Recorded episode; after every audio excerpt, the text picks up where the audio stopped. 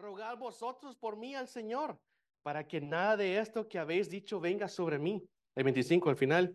Y ellos, los apóstoles, habiendo testificado y hablado la palabra de Dios, se volvieron a Jerusalén y en muchas poblaciones de los samaritanos anunciaron el Evangelio. Uf, era bastante, ¿verdad? Perdón. Si me escucho un poquito ahí es que estoy saliendo de una crisis de doble enfermedad. Este, el punto uno, entonces, vamos a la filmina, que es, es bastante información. No vamos a ver todo en súper detalle, pero vamos a ver por lo menos la parte superficial. Y he dividido, si se nota en cada este, filmina, hay un literal, hay un punto, y que dice eh, BS, que significa versículo, y vamos a ver ahí que dice versículo 1, la primera parte del versículo 1 dice, le he puesto como tema ahí la expansión de la iglesia. Entonces, para recordarnos, la primera parte del versículo 1 dice, y Saulo consentía en su muerte y que en aquel día hubo una gran persecución contra la iglesia que está en Jerusalén. Entonces, Saulo, ¿quién era Saulo? Luego vemos que Saulo luego se convierte en Pablo. Pablo. Va. Y él estaba de acuerdo con la ejecución de Esteban, con la muerte de Esteban. Recordemos que en ese tiempo Saulo era que era un judío, era un teólogo judío. Y él, por su mismas, mismo celo, así como los demás judíos, ¿verdad? Que, que también estaban persiguiendo a la iglesia, dice la, la, ley judaica que hay que, a los que no siguen la ley, pues que hay que darle muerte, literal. Entonces, él estaba cegado por su religión. Entonces, pero luego él, Pablo, habla de eso, que nos dice que él lo hizo por su ignorancia. En 1 Timoteo 1.13, que está en la siguiente, dice así, habiendo yo antes blasfemo, perseguidor e injuriador, mas fui recibido a misericordia porque lo hice por ignorancia en incredulidad. ¿Cuántas veces nosotros hacemos cosas por ignorancia? Por ejemplo, si usted está aquí en Estados Unidos, mire, yo soy de El Salvador. Allá a veces uno no sigue, bueno, muchas veces no seguimos las leyes, ¿verdad?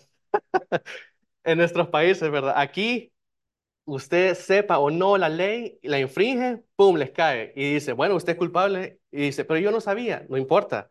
La ignorancia no le justifica. igual forma, el pecado, ¿verdad? De la misma forma, antes los que no éramos salvos, ese pecado no justifica nuestras acciones, sino que tenemos que nosotros ahora, por medio de Jesucristo, ser ya justificados. Entonces, con eso en mente, este, la muerte de Esteban marcó el brote de la persecución de la iglesia en Jerusalén.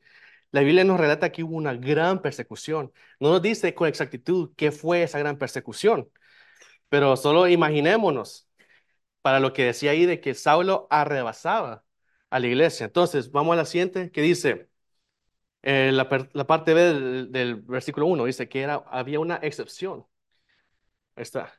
Los, salvo los apóstoles, era la otra parte del, del, versículo, que los apóstoles se habían quedado en Jerusalén. Entonces, no sabemos exactamente por qué se quedaron, pero podemos asumir, así como aquí tenemos nuestra iglesia, Midtown Baptist Temple, es la iglesia madre, tenemos varias iglesias pequeñas, podemos decir, hey, quizás ellos sentían la responsabilidad de quedarse porque era la iglesia, ¿verdad? Entonces, eso, espero, que ellos sentían con eso, no porque no querían desobedecer. Pero entonces, con eso en mente, que ellos se quedaron ahí, dice el versículo 2, que ellos, este, o lo que pasó, los hechos que habían pasado, era un ejemplo a seguir. Hombres piadosos llevaron a enterrar a Esteban. después que relata que los apóstoles se habían quedado ahí en, eh, en la iglesia de Jerusalén, los, eh, habían unos hermanos, ¿verdad?, que eran eh, este, piadosos, quiere decir de que eran personas que eran reconocidas, que tenían esa, ese sed de servir, querían, eh, pues llegaron a enterrar a Esteban e hicieron un gran llanto sobre él. ¿Sabe que eso me, me recuerda mucho a veces de ciertos, este, digamos, hermanos en la fe aquí, ¿verdad? Hoy en día, que, este, por ejemplo, muchos de ustedes conocen al pastor Mike Trotter, que él murió hace un par de años, eh, algo así de un cáncer, y pues a todo, mire, ese hombre hizo tantas cosas a nivel mundial y todo nos pesó mucho, ¿verdad? Y pues, ah, pues algo así, yo puedo relacionar lo que pasó con Esteban. Una persona que hizo mucho por los demás y pues era una pérdida. Pero recordemos con esto en mente, así como estas personas como Esteban, digamos Pastor Trotter o alguien, alguien más que usted se recuerde, tendremos nosotros ese mismo impacto en la vida de las personas cuando muramos. Podemos decir que hemos cumplido con 2 Timoteo 4, del 7 al 8, acerca de la buena batalla de la fe, que dice que he peleado la buena batalla, he acabado la carrera, he guardado la fe, por lo demás me está guardada la corona de justicia, de la cual me dará el Señor, pues justo en aquel día, y no solo a mí, sino también a todos los que aman su venida. Entonces, recordemos y veamos este, nuestro corazón, estamos nosotros haciendo algo que va a dejar un legado para la gloria de Dios. Y si no lo estamos haciendo, pues todos tenemos que llegar a eso, ¿verdad? Que tener un buen testimonio con eso. Ahora, siguiente parte, este versículo, el 3 y cuarto, 4, perdón, habla de acerca de la persecución de la iglesia. Y veíamos de que Saulo asolaba la iglesia y que él entraba casa por casa a ir a recoger a los cristianos. Nosotros no tenemos nada de eso hoy en día. Aquí usted, si quiere, viene a la iglesia y dice, no, no, eh, no hay problema. Nadie lo va a andar criticando, no le va, y tal vez lo critican a su espalda, ni cuenta se va a dar. Pero mire, los cristianos que no cayeron en manos de Saulo salieron a predicar el evangelio.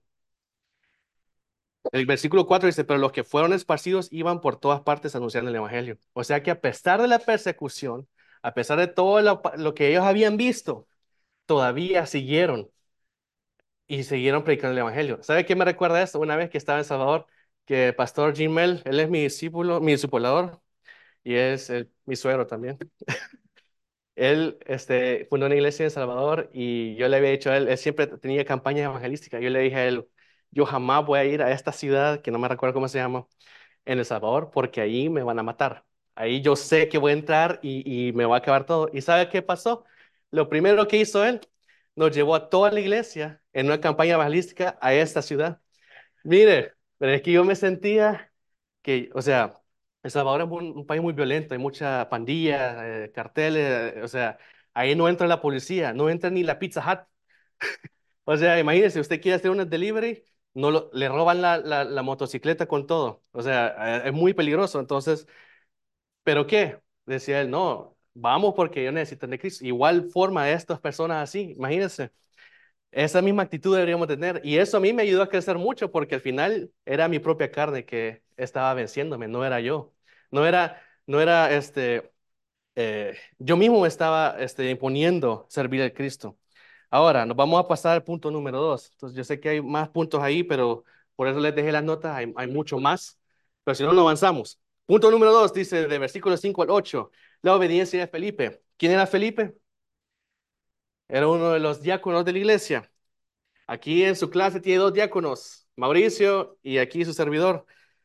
Y, reportamos todo a nuestro pastor Mata y después la jerarquía va Sam, Mata, tu pastor Mata y después los diáconos de ahí. Y eso no es para mandar, sino que al contrario, para servir. Entonces, Felipe, descendiendo de la ciudad de Samaria, y cada vez que usted, el pastor Mata siempre nos decía, cuando escuche la palabra descendiendo, significa que va al mundo a la ciudad de Samaria, les predicaba a Cristo y la gente unánime escuchaba atentamente las cosas que decía Felipe, oyendo y viendo las señales que hacía, porque de muchos que tenían espíritus inmundos salían estos dando grandes voces, y muchos paralíticos y cojos eran sanados, así que había una gran cosa en aquella ciudad. Ahora bien, ¿quién era la audiencia de Felipe? Este, la audiencia de Felipe eran los samaritanos. ¿Y usted sabe quiénes son los samaritanos? En aquel entonces, este, si usted, pongámoslo así, usted sabe el conflicto que hay entre los judíos y los musulmanes, que ellos se odian, ¿verdad? Y todo el tiempo están peleando. Ah, pues imagínense que algo así era parecido a los samaritanos con los judíos. Entonces, eh, los judíos pues eran muy discriminantes a las personas, eran muy, como decimos ahora, racistas, ¿verdad? Porque ellos, los samaritanos eran prácticamente una raza y, y pues ellos eran como una, una religión, este, eh, como que venía del judaísmo, pero ellos la habían modificado. Entonces los judíos, ellos sentían un gran odio contra ellos. Entonces, imagínense, y Felipe, siendo judío, en obediencia a Dios, sale para Samaria. Pongamos eso en mente para nosotros. Nosotros a veces, y quiera no, mira, aquí yo le voy a decir, le voy a ser bien sincero. Yo creo que todos aquí, todos nosotros, empezando por mí, todos hemos discriminado a alguien. ¿verdad? Lo vemos por su apariencia, que es muy pelón, muy peludo, muy gordito, muy delgado, que es de, eh, de Honduras, contra El Salvador, Costa Rica. Miren, en Centroamérica todos no queremos a los costarricenses. Ahí, ahí en El Salvador nadie quiere a los costarricenses porque ellos nos ganan el fútbol. Igual, igual como los mexicanos, na- nadie nos, nosotros no nos gustan los mexicanos porque nos ganan el fútbol. Entonces, a veces decían, no seas tan mexicano, mira, así. Imagínense, y, y eso es cierto, es broma, pero al mismo tiempo es una realidad de nuestra cultura que no, no somos, estamos discriminantes. Hay unos salvadoreños allá, ellos saben que sí es cierto. Este, mire, Felipe no tuvo prejuicios contra los samaritanos. Los judíos no se toleraban con los samaritanos por diferencias religiosas y culturales. Este, no puedo ver todo el trasfondo cultural, pero si usted tiene las notas, en Segunda de Reyes 17 del 24 al 26 hay más información acerca de los samaritanos. Entonces, este, vamos a pasar al siguiente. Dice el versículo de 6 al 7. Entonces vimos que hay una discriminancia, hay este, el factor discriminante en la, en la cultura judía. Y Felipe, siendo diácono judío, va a ese lugar en obediencia. Ahora bien, ¿qué hace él? Versículo 17, el poder del evangelio. Y la gente dice, unánime, escuchaba atentamente las cosas que decía Felipe. Entonces, esos samaritanos recibieron la palabra de verdad, porque de muchos que tenían espíritus inmundos salían estos dando grandes voces. Había gente endemoniada. Los demonios existen. Es, es algo real. Ahora, yo solo me puedo pensar, ahora mismo, en, este día, no decimos, mira, aquella persona es endemoniada. Decimos, no, que está loco, anda drogado, anda aquí, anda allá. Muy probablemente tenga un demonio, no sabemos. Pero ahora la ciencia trata de siempre poner un alto a las cosas espirituales. Entonces, eso no ha cambiado. Solo porque en ese tiempo habían demonios, no quiere decir que hoy ya no hay. Y de hecho, este, hemos presenciado con el pastor Jim gente endemoniada y que, o sea, a veces hay cosas que uno no puede sacar porque tal vez tenemos que inspeccionarlo, inspeccionar hermano, tenemos que estar muy cuidadosos con eso. Pero mire, Felipe pudo echar demonios, sanar, uy, pudo sanar y hacer milagros por el poder de Dios. Uy, ya me corté todo esto.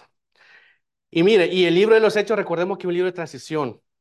El Espíritu Santo ya no hace estas señales. Mire, si usted le dice, yo le voy a poner manos y le voy a sacar aquí, le voy a hacer allá, eso ya no se puede. Ese solo era en ese tiempo. Y eso nos recordamos lo que pasó en Hechos capítulo 4. Para lo que hemos estado continuamente, este, continuamente en el, libro de los Hechos, Hechos capítulo 4 habla de eso. Y están también, tenemos todas las notas y todo eso de eso ahí. Entonces, este, muy interesante que la Biblia habla que muchas personas tenían estos espíritus inmundos. Tenemos que tener cuidado porque a veces no lo mencionamos mucho. A veces da miedo o simplemente no, no nos interesa, pero está en la realidad. Entonces, no cabe duda que el poder de Dios por medio de Felipe atrajo a una audiencia difícil de alcanzar. ¿Usted ha tenido alguna audiencia difícil con quien alcanzar? Por su testimonio, por sus palabras. Mire, mi trabajo, yo le he mencionado antes de que es una compañía que ellos está completamente en contra del cristianismo. Y en todo el, todo el tiempo le están tirando campaña y cosas en la cara a uno, que, que hay que aceptar a, a los trans, que aquí, que estamos aquí, que somos allá, que los hombres son mujeres, las mujeres son hombres, que yo puedo hacer lo que yo quiera, quiero ser perrito, puedo ser perrito. Mire, ese es, y, y si uno dice algo en contra de eso, pues tiene problemas. Entonces, ¿Cómo, imagínense qué difícil es tratar de compartirle a alguien que tiene esa mentalidad así cuando usted sabe que puede perderlo todo? Si yo hablo de Cristo a una persona así y se enoja, me manda con recursos humanos y me quitan el, el trabajo solo por un comentario, da miedo, ¿verdad? A veces uno no, no, no sabe qué hacer. Entonces, pero mire, Felipe, a pesar de todo eso, porque él pudo haber sido matado también. Entonces, con eso en mente, Dejamos, confiemos en el Señor, dejemos que nuestra carne sea disminuida y que el Espíritu Santo nos, nos, nos guíe. No, hay que ser inteligentes, no hay que solo tirarse, ¿verdad? Entonces, versículo 8, el regocijo del pueblo. Así que había gran gozo en aquella ciudad. Todavía no hemos visto que dice que ellos han sido convertidos o salvados. Solo dice que recibieron la palabra, hubo un gran gozo, hu- hubo señales. Mire, hubo un avivamiento. Este, y es lo que pasa también a veces con nosotros, ¿verdad? Que cuando Cristo sana nuestra alma, Hay un gran gozo. ¿No se ha fijado cuando recién, aquí tenemos hermanos que acaban de recibir a Cristo hace poco? Uno se siente feliz, animado, todos estamos aquí felices por ellos. Hay un avivamiento. Eso estaba pasando en Samaria. Dice Salmos 144, 15, lo tenemos ahí. Bienaventurado el pueblo que tiene esto. Bienaventurado el pueblo cuyo Dios es Jehová. Imagínense que podamos decir eso en Kansas City, especialmente con lo que acaba de pasar, ¿verdad? Con el Super Bowl. Imagínense, hubo un tiroteo. Pero, ¿qué es lo que el, y todo el mundo dice? ¿Pero por qué? Es que hay que, hay que quitar las armas, que, que hay que poner más seguridad. Que hay que... No, no, no. Lo que necesitamos es Cristo. Amén. Entonces, muchas personas fueron salvas luego, pero por medio de la predicación de Felipe. Y eso siempre hay fiesta en el cielo. Cuando uno, una persona se arrepiente y se convierte a Cristo, dice Lucas 15, 10, la siguiente. Así os digo que hay gozo delante de los ángeles de Dios por un pecador que se arrepiente. Así mismo, todos nos gozamos aquí también. Y con eso en mente, vamos a, la siguiente, el punto 3. Vamos a ir avanzando. El versículo del 9 al 14 dice el impacto del Evangelio. Y vamos a ver la sección de los imitadores de Dios. Vaya, en resumidas cuentas, ¿qué ha pasado? Pasó que lo de la muerte de Esteban, luego que lo, este, eh, hay una gran persecución en la iglesia, los este, cristianos judíos, los nuevos convertidos son dispersos, se van a Judea, a Samaria, los, los apóstoles se quedan en la iglesia de Jerusalén, luego va Felipe a Samaria a predicar el Evangelio. Bastante, ¿verdad? Pero ahora, no nos durmamos. Mire, luego de todo eso, la Biblia de repente habla de esta persona llamada Simón. Y dice, pero había un hombre llamado Simón que antes ejercía la magia en aquella ciudad y había engañado a la gente de Samaria. ¿Usted conoce a que puede hacer magia? Yo no. O sea, uno mira la, la magia, ¿verdad? Que ve en la televisión, que el Chris Angel y todos esos así, ¿verdad? Que hace un montón de efectos y así. Se ve bien bonito y uno dice, ah, wow, pero son, son trucos, son... Pero cuando la Biblia habla de magia, es que es algo satánico. Entonces, esta persona, Simón, que si usted estudia la, historia de él, muchos le atribuyen que él es el padre del, eh, eh, de los gnósticos. Él se, hacía llamar Simón el Magnífico porque él tenía gran renombre que hacía milagros y hacía aquí en nombre de Dios. Imagínense, para que la Biblia lo haya este, eh, nombrado, quiere decir que esta persona era muy famosa. Imagínense a alguien famoso en su, en su país. Por ejemplo, ahorita todo el auge de El Salvador, Nayib Bukele. Ah, Nayib Bukele aquí, Nayib Bukele. Imagínense que él diga, ah, que yo soy aquí, que yo aquí, que hago aquí. Ah, pues algo así sea. Entonces dice, a este, o el número, el versículo 10, a este oían atentamente todos, a este Simón, desde el más pequeño, o sea, los niños chiquitos, hasta el más grande, a los ancianos, diciendo, este es el gran poder de Dios. Los samaritanos tenían cierta este, temor a un Dios.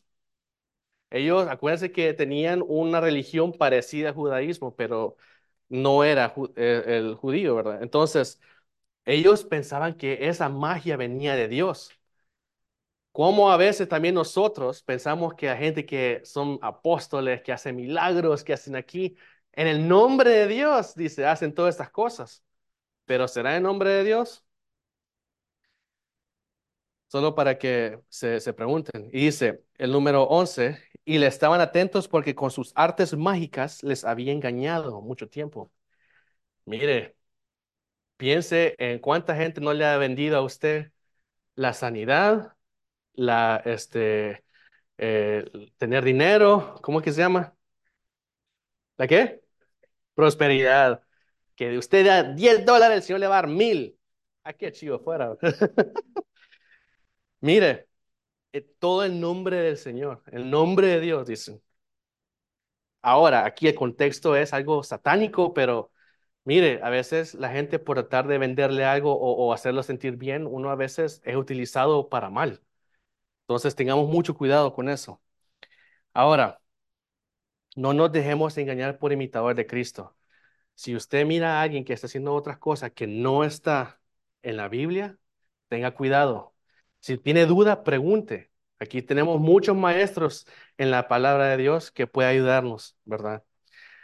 Primera de Juan 4.1 dice, amados, no creáis a todo espíritu, sino probad los espíritus si son de Dios, porque muchos falsos profetas han salido por el mundo. ¿Cuántas versiones del cristianismo existen? ¿Cuántas religiones existen basadas en, la religión cristiana? Miren, tenemos que, yo no estoy diciendo que aquí nosotros en Midtown tenemos toda la respuesta y que nosotros somos aquí la mera mera, pero no. Nosotros lo que creemos en la Biblia y el Dios de la Biblia, él, esto, este libro de la, de la palabra de Dios es verdad. Yo creo con todo mi corazón que es la mera palabra de Dios, perfecta, no tiene errores. Y, y ella se prueba a sí misma. Entonces, con eso en mente, hay gente que se quiere hacer pasar por Cristo. Mire, si, usted ha escuchado acerca de, de gente, John Smith con los mormones, que los musulmanes con Mahoma o Muhammad, mire, hay tantas cosas que la gente hizo para su ganancia. Entonces, no nos dejemos llevar por eso, aprendamos la Biblia. Ahora el pastor Sam nos está dando una instrucción en 2 de Timoteo que nosotros tenemos que saber estudiar la Biblia, tenemos que, e- es un mandato de Dios aprender la Biblia a una forma académica. Yo no estoy diciendo que tiene que ir a la universidad, pero podemos aquí aprender la palabra de Dios. De hecho, aquí tenemos un instituto bíblico, ya para tirarle el comercial, que se llama el FBI. Y es de la iglesia, que los mismos pastores de aquí han escrito para que nosotros podamos aprender la palabra, a saber cómo dividir correctamente la palabra de verdad. Entonces, para que no nos dejemos influenciar por estos falsos maestros. Si yo le digo a usted, mire, por ejemplo, yo trabajo en cosas de la nube, de computación, y si yo le digo, mire, y le empiezo a dar un montón de información, información, y usted no conoce de eso, me va a creer. Digo, si usted me habla de algo que yo no sé, yo le voy a creer, porque uno dice, ah, es que mi hermano, ¿verdad? Ah, que es una persona que yo medio conozco. Pero así mismo son estos falsos maestros. Tenemos que nosotros conocer la palabra para juzgar si lo que uno dice es cierto o no. Juan 8:44, vosotros sois, dice estos falsos maestros, sois de vuestro padre el diablo y los deseos de vuestro padre queréis hacer. Él ha sido homicida desde el principio y no ha permanecido en la verdad, porque no hay verdad en él. Cuando habla mentira, de suyo habla porque es mentiroso y padre de mentira. Dice la Biblia también de que si nosotros vamos a creer una mentira, la podemos creer. Usted, es libre de, de- creer en lo que, en lo que quiera, pero yo le animo a que creamos en la palabra de Dios.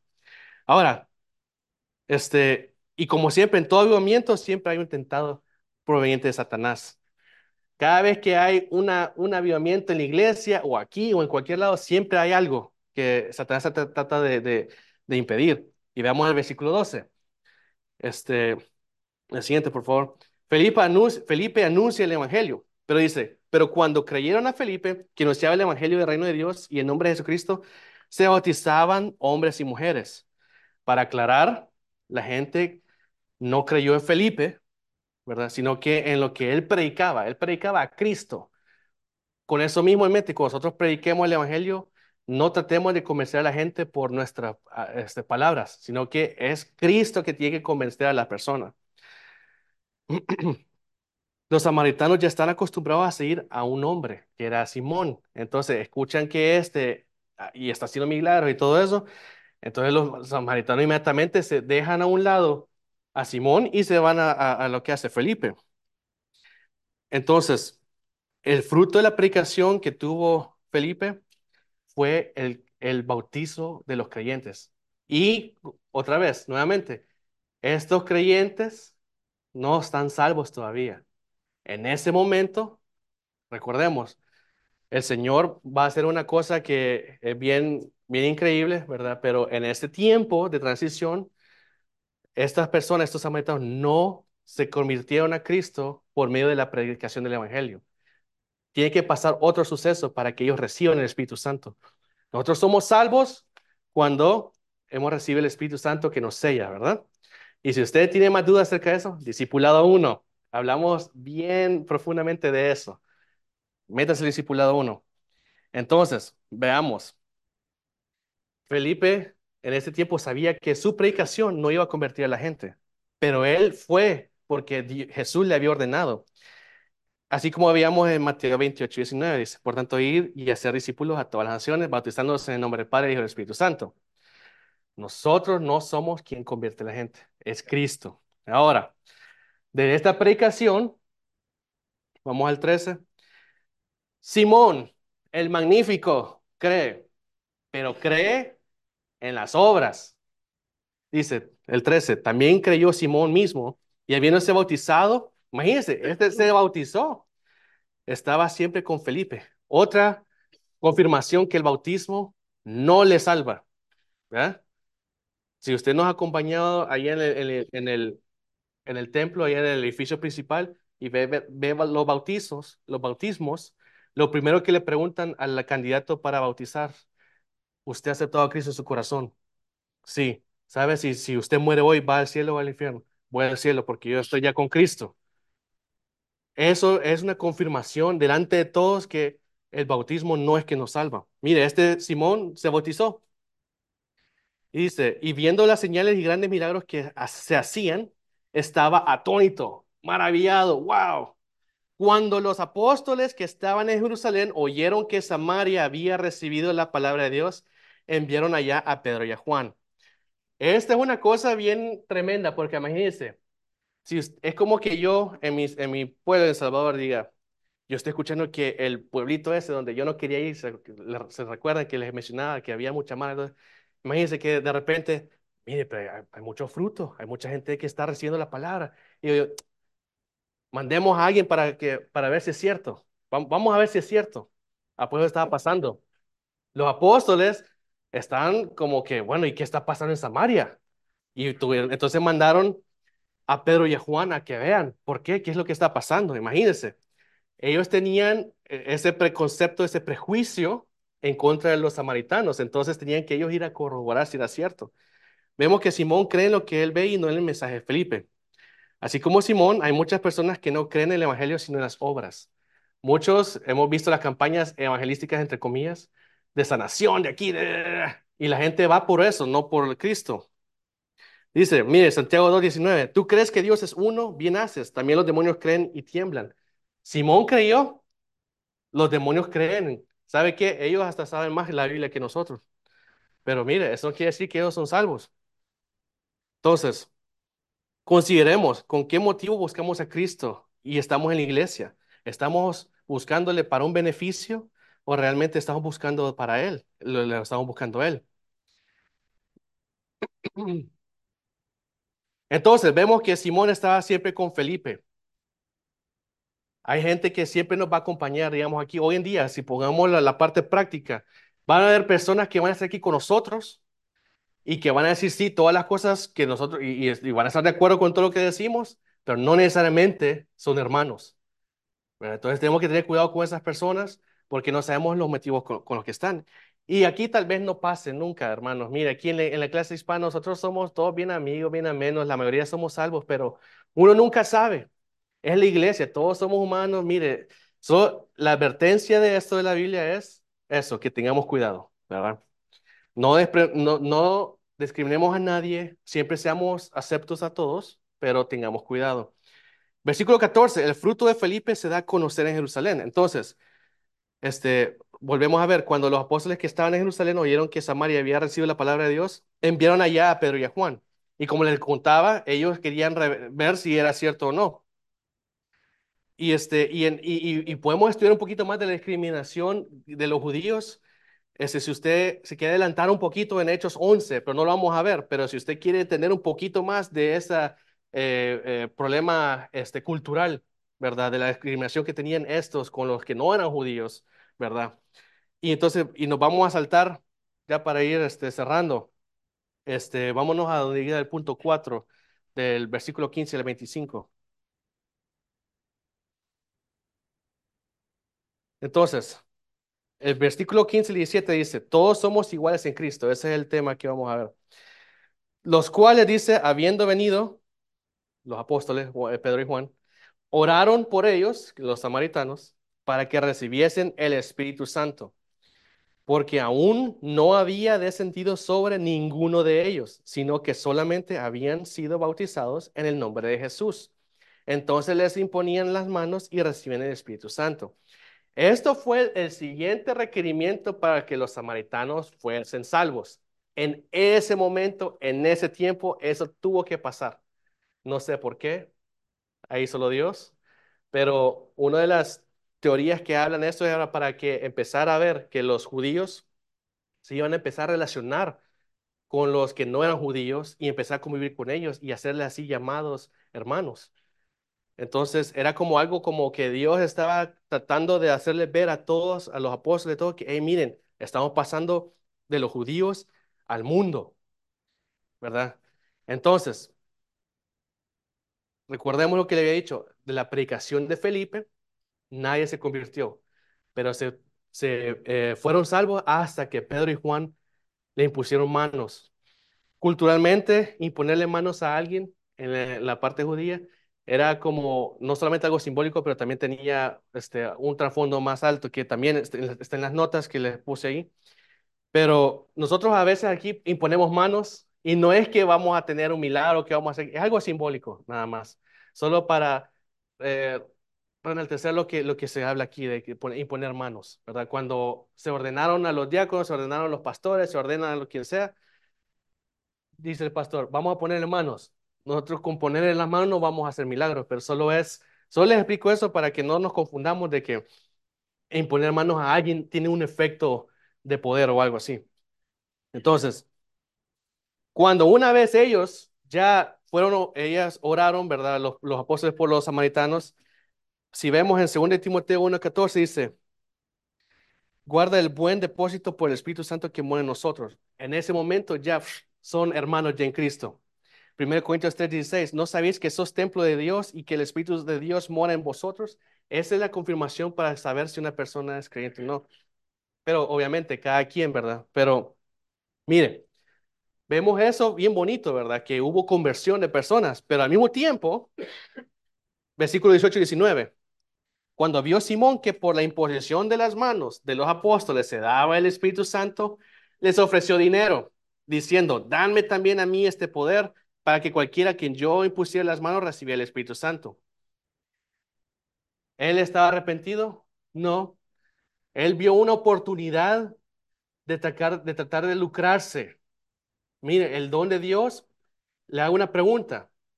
¿Es algo que usted tiene que comprar o tiene que merecerlo? ¿Qué tiene que hacer para recibir el don de Dios? ¿Alguien? ¿Ah? Nada. ¿Arrepentirse? ¿Sí? Nos arrepentimos, ¿verdad? Para recibir el don de Dios solo es, es como que yo te dé aquí algo, solo tiene que recibirlo, ¿no? No tengo que ganarme el perdón de Dios, no tengo que ganarme el cielo. Y mire, ellos, este Simón trata de, comprar eso y, lo hemos escuchado en muchas personas. Y dice, ah, que yo, si dono tanto dinero, voy a poder ir al cielo. Hay muchas religiones que así se tratan, ¿verdad? Usted construye una capilla o construye una mezquita, construye aquí, construye allá, ya me gana el cielo. Eso no es así. Entonces, el enfoque de Simón fue el inapropiado. Escuchando, viendo los milagros que Dios estaba haciendo a través de Felipe, él todavía su mirada estaba en el dinero. Ahora nosotros, le hago la pregunta, y, y para mí también, ¿cuál es nuestro enfoque? ¿Estamos enfocados en las cosas, en las bendiciones que Dios posiblemente nos daría? ¿O estamos enfocados simplemente en Cristo? Mire, yo sé que esto a veces, este, mire, este es un relato nada más. Y, y, a veces cuesta sacarle como algo práctico, pero si usted de todo esto que dije se puede llevar algo, es esto. Hay que obedecer a predicar el Evangelio para poder nosotros morir a nuestra carne, predicar el Evangelio y, tener nuestra mirada en Cristo. No en lo que yo voy a hacer por la, iglesia o lo que yo voy a beneficiarme, que Dios me va a dar una mejor casa, que yo veo que todos los pastores y, y, y, líderes tienen casotas o tienen buenos carros o buenos aquí. Mire, a veces eso es una coincidencia este, eh, apropiada. ¿Sabe por qué? Porque una persona que sigue los pasos de Cristo que, que tiene su enfoque en Cristo va a tomar buenas decisiones. Y normalmente esas buenas decisiones también se reflejan en nuestras finanzas, se reflejan en, en nuestra vida, en, en cómo no, nos vemos, en nuestra salud, ¿verdad? Porque Dios nos manda a ser buenos mayordomos. Entonces no es que Dios bendijo a, a, a Mauricio más que a Gerardo y por eso Mauricio tiene gran carrazo y aquí y allá o, lo que, o viceversa, lo que sea, no importa. Es por las decisiones que uno tiene que tomar en su enfoque con Dios. Si nosotros tener, estamos viendo por la carne, no vamos a tener buenas cosas, digámoslo así. Vamos a estar malos. En mire, si yo decido a, a embriagarme o drogarme porque me siento bien, estoy siendo mi carne, no estoy siendo lo que dice Cristo. Entonces, obviamente mi cuerpo, mi salud va a ser afectado. Mis finanzas van a ser afectadas, mi familia va a ser afectada. Entonces, todo es eso, hermanos. No, el enfoque tiene que ser Cristo, no nuestra carne. El 2022, ya para ir cerrando. Entonces Pedro le dijo a Simón, tu dinero perezca contigo, porque has pensado que el don de Dios se obtiene con dinero. No tienes tu parte ni suerte en este asunto, porque tu corazón no es recto delante de Dios. Arrepiéntete, pues, de esta tu maldad y ruega a Dios, si quizá te sea perdonado el pensamiento de tu corazón, porque ni el de amargura y en prisión de maldad veo que estás. Recordemos, el don de Dios es algo que es por gracia, no es ganado. Efesios 2, 8, 9. Que por gracia sois salvos y por medio de la fe, y esto no de vosotros, pues es don de Dios, no por obras para que nadie se gloríe. Usted no tiene que hacer nada más que sentarse aquí, a, acompañarnos y decir, yo quiero aceptar a Cristo, y, eso es todo. 1 Timoteo 6:10, porque raíz de todos los males es el amor al dinero, el cual codiciando algunos se extraviaron de la fe y fueron traspasados de muchos dolores. Si mi enfoque es no Cristo, pero el dinero, y quiero casas, quiero carros, quiero aquí, quiero allá, quiero salir de la pobreza. Muchos de nosotros, quizás la mayoría, que estamos acá, que hemos emigrado de nuestros países, venimos acá, ¿para qué? Para trabajar, salir de lo que de donde estamos, ¿verdad? Para venir aquí. ¿Es fácil? No, es bien difícil. Pero vaya, con eso en mente, ahora que conocemos la palabra de verdad, ¿cuál tiene que ser nuestro enfoque? Sí, obviamente hay que trabajar, hay que ser buenos mayordomos de lo que Dios nos ha dado, pero al mismo tiempo, no tiene que ser ese nuestro único enfoque.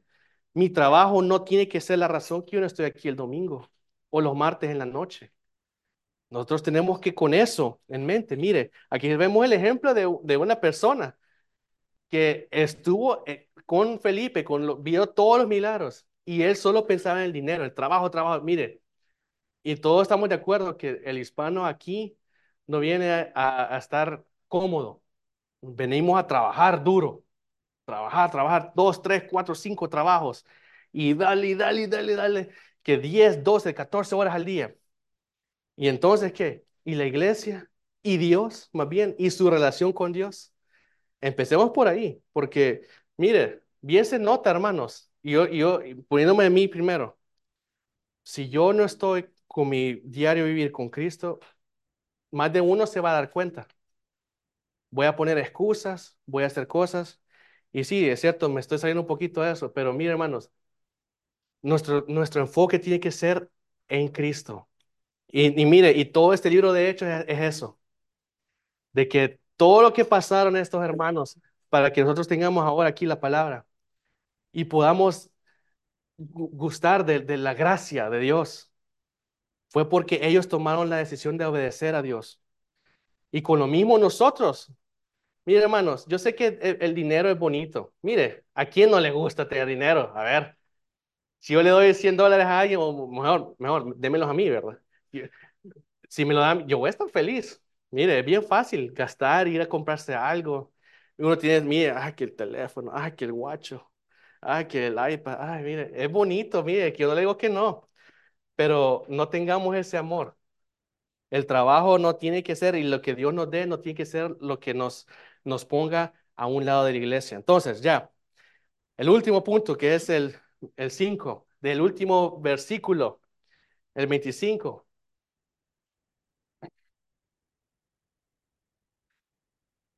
persistiendo en la predicación del Evangelio.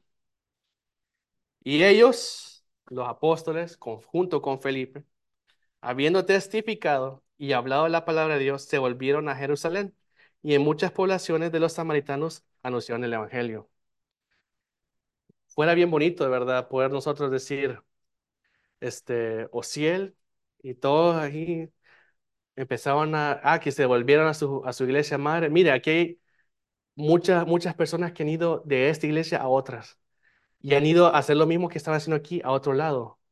Este, teníamos, ahorita tenemos los, este, los hermanos este, Adam y Heidi, que son del, eh, ellos estaban en, en Boston. Estuvieron ahí como cuatro años, no me recuerdo, predicando y todo. Hoy vienen de regreso. Mire, y la gente lo, nosotros le hemos dado una pequeña honra a ellos, porque imagínense, es bien difícil dejar todo lo que uno ha construido aquí para ir a predicar a otros lados. Tenemos el pastor Jim Mel con su familia, ahí por eso conocía yo a Hillary, porque ellos decidieron dejar Kansas City y sus comunidades para El Salvador, y se quedó la hija de él conmigo. Ahí la regó, dice, pero no. Ahí falló, dijo él. Pero por eso él fue mi discipulador. Él quería saber de que su hija iba a estar con quién se estaba metiendo su hija. Más no sabía. Pero imagínense, qué buen testimonio tuvieron estas personas, ¿verdad?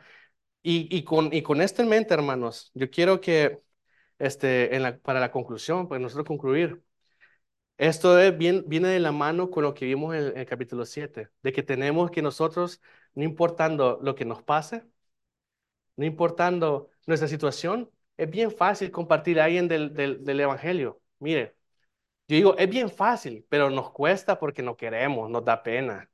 ¿A quienes de aquí, si digamos, usted nunca me ha hablado a mí y me mira así sentado, va a sentir la comodidad de acercarse a un extraño peludo que a veces, no sé, doy miedo, dicen, hey, ¿cómo está? Quiero conocerlo. Y eso que estamos aquí en un ambiente seguro, ¿verdad? Que estamos este, tranquilos y todo. Eh, imagínense cómo cuesta hablarnos entre nosotros mismos, ¿verdad? Pero cuando salimos es mucho peor. Para otra gente es lo más sencillo del mundo. Pero ¿qué quiero, qué quiero decir con eso? No importando, vemos la, actitud de Felipe, que él, a pesar de que era judío, que ellos odiaban a los samaritanos, yo, digamos, este, no quería ir a este lugar que les mencionaba, que en cierto modo los odiaba porque no quería ir donde ellos, no los amaba. No seamos así. Tenemos que, aunque nos cueste, miren, empecemos primero con lo mínimo que podemos hacer es venir aquí los domingos.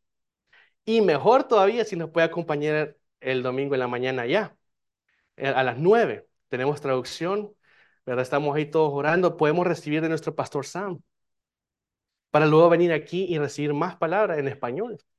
Es lo mínimo que podemos hacer, hermanos. Entonces, con eso en mente, este, quiero que rápidamente ya vamos a salir, vamos a terminar y vamos a, a orar. Quiero que incline su rostro, por favor, y que veamos el ejemplo de Felipe, el ejemplo de Esteban, el ejemplo que dijo, que tuvo este Pedro y Juan, y que, con eso en mente Vamos a pasar a, a Mauricio que cierra para que nos dé las palabras finales del mensaje.